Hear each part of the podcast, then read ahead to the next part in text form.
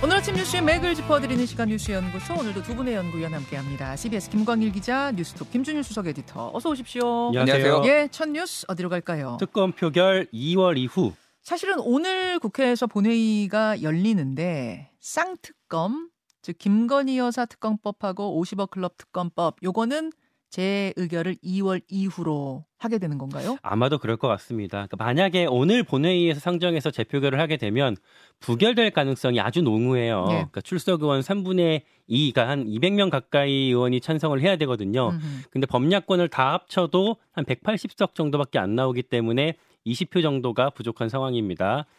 그래서 국민의힘에서는 오늘 본회의 열리니까 상정하고 그뭐 부결로 아예 어, 법 폐기시키고 털어버리면 얼마나 좋겠냐 이렇게 이걸 목표로 삼고 있는데 네. 반대로 민주당은 아, 이 불씨를 어떻게든 살리고 싶을 거 아니에요. 그러니까 뒤로 미루면 뭐 어, 계속 말씀드렸다시피 국민의힘이 공천에서 낙천자들 발생하면은 그 떨어진 의원들이 이탈표가 생겨서 뭐 이런 것들을 기대할 수가 있고 음. 그게 안 되더라도 총선에 있어서 여론전에 도움이 도움이 많이 되기 때문에 아, 그래서 최대한 뒤로 미루려고 하고 있습니다. 예. 어, 요 상황이 좀 복잡할 수 있는데 어, 심플하게 보면 국민의힘은 재의결을 최대한 뒤로 늦추려고 아 죄송합니다 빨리 하려고. 하고 있고 민주당은 늦추려고, 늦추려고 하고 있는 겁니다.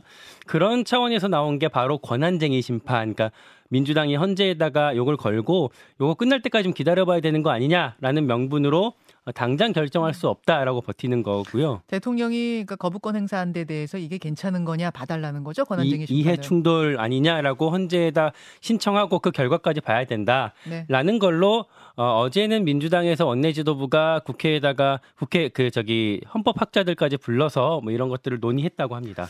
그러면은 표결 시기가 언제쯤 될 걸로 예상들 해요? 이대로라면 어, 오늘 본회의에서는 재투표 이루어질 것 같지는 않고요. 네네. 왜냐하면 김진표 의장이 뭐 갑자기 직권 상정하냐 요 이슈가 있을 수 있는데 그럴 가능성도 크지 않아 보이고 음. 그렇죠. 지금 지금으로서는 어, 게다가 만약에 의장이 어, 정말 어, 가능성 낮지만 어, 상정한다고 하더라도 민주당이 다수당이기 때문에 다 같이 퇴장해 버리면은 정족수가 부족해서 부결이 돼요. 정족수가 부족하군요. 네, 그럼 앞으로 스케줄은 네. 어, 어제 여야 원내대표랑 의장이 오찬하면서 1월 임시국회 그 저기 일정을 픽스했거든요. 네네. 본회의가 1월 25일, 2월 1일 이렇게 두 음. 개가 확정이 됐습니다. 음흠. 그래서 국민의힘은 뭐 계속 빨리 하자. 그리고 민주당은 계속 뭐 2월 이후까지 끌 걸로 관측이 되고 있습니다. 자, 김준일 에디터 예. 어떤 부분 주목하셨어요? 일단 오늘 본회의가 열리는 거는 이태원 잠 참사 특별법을 통과시키기 위해서 지금 본회의가 열리는 겁니다.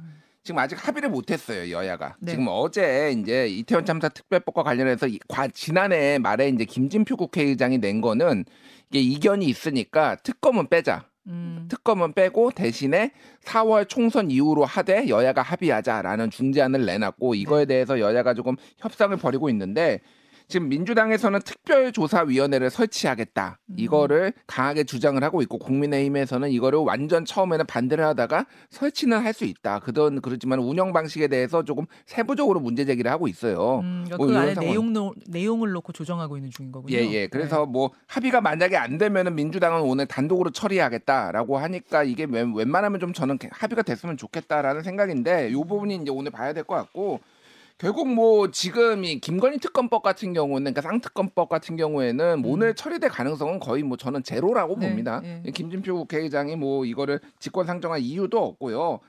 민주당 이게 지금 1월 25일에 한 번 더 열리거든요. 네. 국회가. 그리고 2월 1일인데 1월 달에 처리를 할지 2월 달에 처리를 할지가 좀 관건이 될 것 같아요. 그러니까. 음, 그러니까 왜냐하면은 이게 정략적으로 어쨌든 이게 다들 이제 접근을 하고 있는 상황이다 보니까.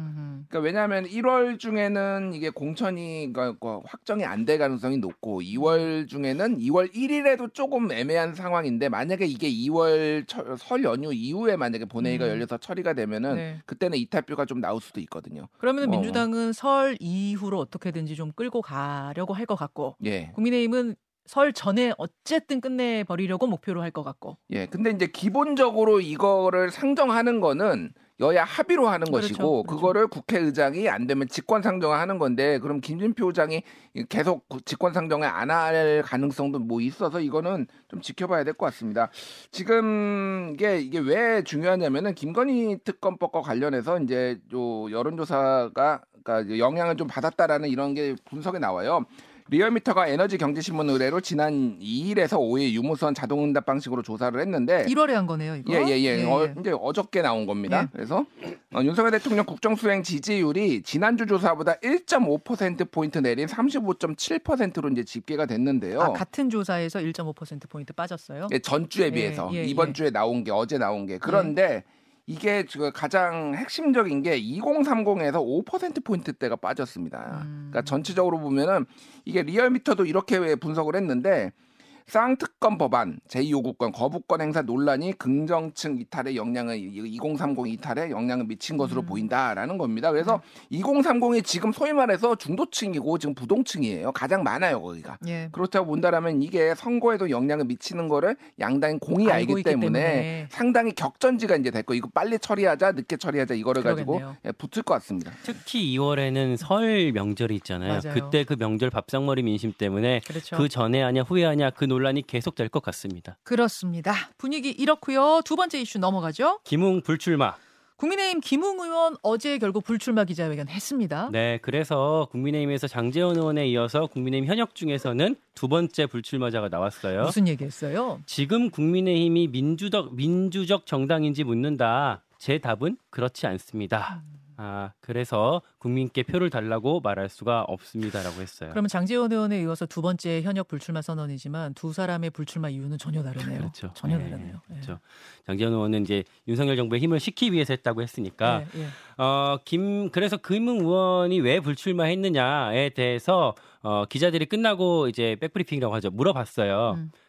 그랬더니 김웅 의원이 가장 결정적 계기는 해병대원 사망 사고 이후에 그러니까 박정훈 수사단장한테 음. 가해졌던 행태 그때부터 내가 정치를 좀 계속 할 수 있겠냐 생각했다. 아 그게 계기였던 거예요? 네, 뭐 이렇게 아. 전체적인 질서를 위해서 개인한테 희생을 강요할 수 있느냐.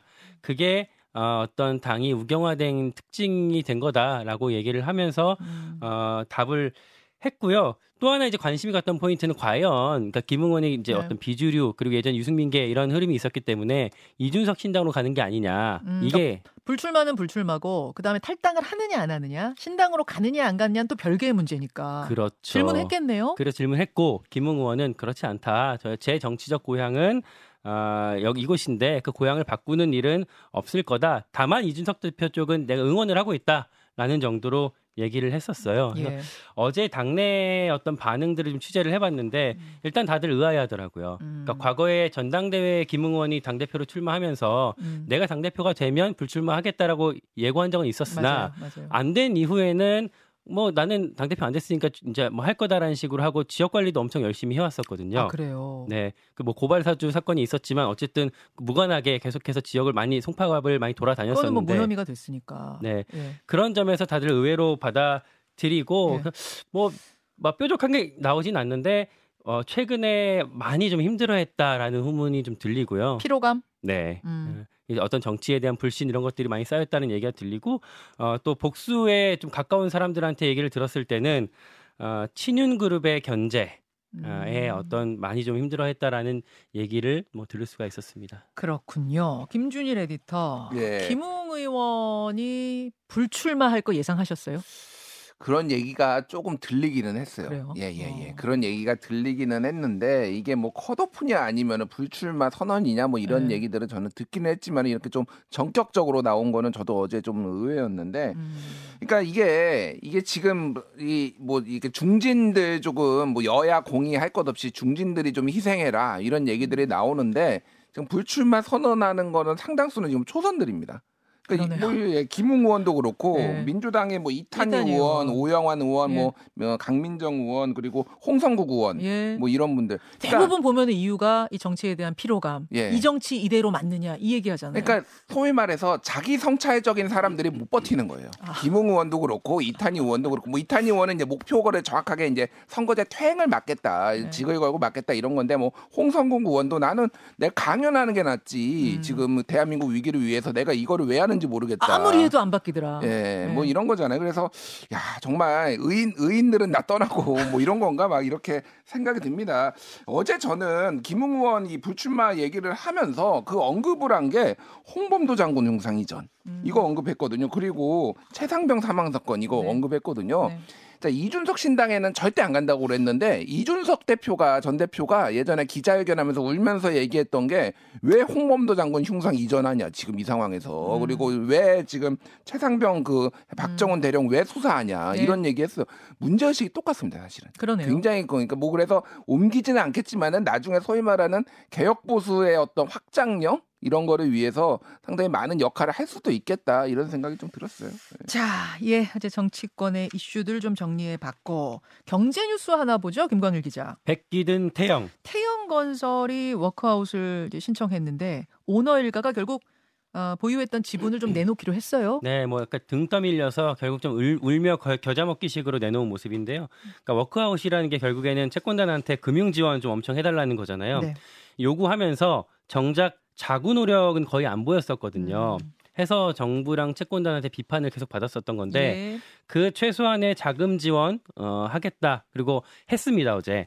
그러니까 예전에 자회사를 매각해서 태워- 태영건설을 지원하겠다라고 큰 소리를 쳐놓고 그 중에 한 절반 이상 890억 정도를 지주사 빚 갚는 데 썼잖아요. 음. 그 890억 원을 다시 마련해서 네. 태영건설에 어제 완납을 했습니다. 그 890억 중에 한 반 정도는 그 사주 일가가 자기 돈 내놓은 거라면서요. 네, 그 창업주 딸한테 네. SBS 주식을 담보로 맡기고 330억 원을 빌렸다고 하더라고요. 음. 해서 표면적인 핵심 쟁점, 그 이게 뭐 워크아웃을 해주냐 마냐에 대한 쟁점이 해결이 됐고, 어, 어떤 예, 이제 목요일이거든요. 네. 워크아웃 결정이 거기에도 청신호가 켜졌다라고 해석이 되고 있습니다. 어제 그 정도면 채권단은 만족하는 건가요? 분위기는 대부분 어때요? 그런 분위기가 읽히긴 하는데 어, 일각에서는 이게 기본적인 약속, 그러니까 채권단이 제시했던 네 가지 요구 사항, 그거가 약 지켜진 거지. 거기 플러스 원래는 어, 추가 어떤 자구책도 내놓으라고 했었거든요. 알짜인 SBS 매각 계약 이게 지금 채권단의 핵심 요구였잖아요. 그렇죠. 그거랑 뭐 사제 출연 같은 게 있어야 되지 않겠냐라는 거였는데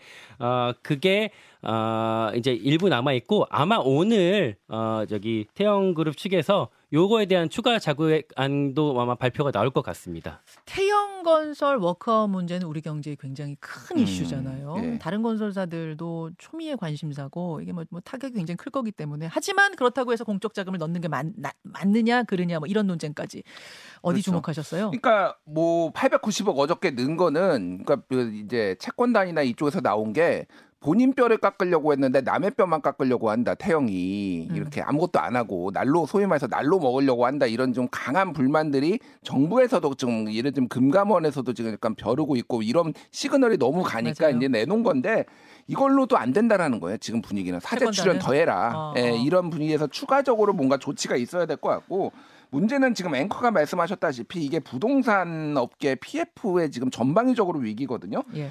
그러니까 지금 태영건설 다음은 누구 떨고 있는 건설사 요 이제 기사인데 여기에서 보면은 일반적으로 이제 부채 비율이 200%를 웃돌면 위험이고 300%를 넘으면 고위험으로 분류가 됐는데 음. 태영건설은 지난해 3분기 말 연, 그, 부채 비율이 연결 기준으로 483%였어요. 음. 그러니까 300%가 훨씬 넘은 거죠. 그런데 지금 신세계 건설 같은 경우에도 부채 비율이 467%. 네. 이렇고 지금 코오롱 글로벌 부채 비율 313%. 어. 게다가 대형사 중에서는 GS건설하고 롯데건설 같은 경우에는 지금 PF 보증 뭐 1조 6천억 원이 뭐 GS건설 같은 경우에는 아예 착공도 못 해가지고 이걸 이자 비용만 나가고 있고 음. 이런 식으로 중대형 뭐 이런 건설사들이 상당히 위기인데 이 태형이 어떻게 처리되느냐에 따라서 여기들도 연쇄적으로 올해 지금 상반기가 가장 힘들다고 하거든요. 음. 지금 여기를 좀 넘어야지만 이제 나 올해 하반기까지 버틸 수가 있는데 예. 굉장히 큰 파고가 올 것 같습니다. 오늘이 1월 9일이잖아요. 1월 11일 태영의 운명의 날이자 우리 경제계의 큰 이슈가 결정되는 날 이틀 남았네요. 이게 왜냐하면 다만 이걸 너무 다 쉽게 받아주면 이 위기가 결국 금융권으로 번질 수가 있거든요. 그렇죠. 그럼 결국 금융위기가 될 수 있어서 아주 무거운 상황으로 봐야 될 것 같습니다. 여기까지 두 분 수고하셨습니다. 고맙습니다. 감사합니다.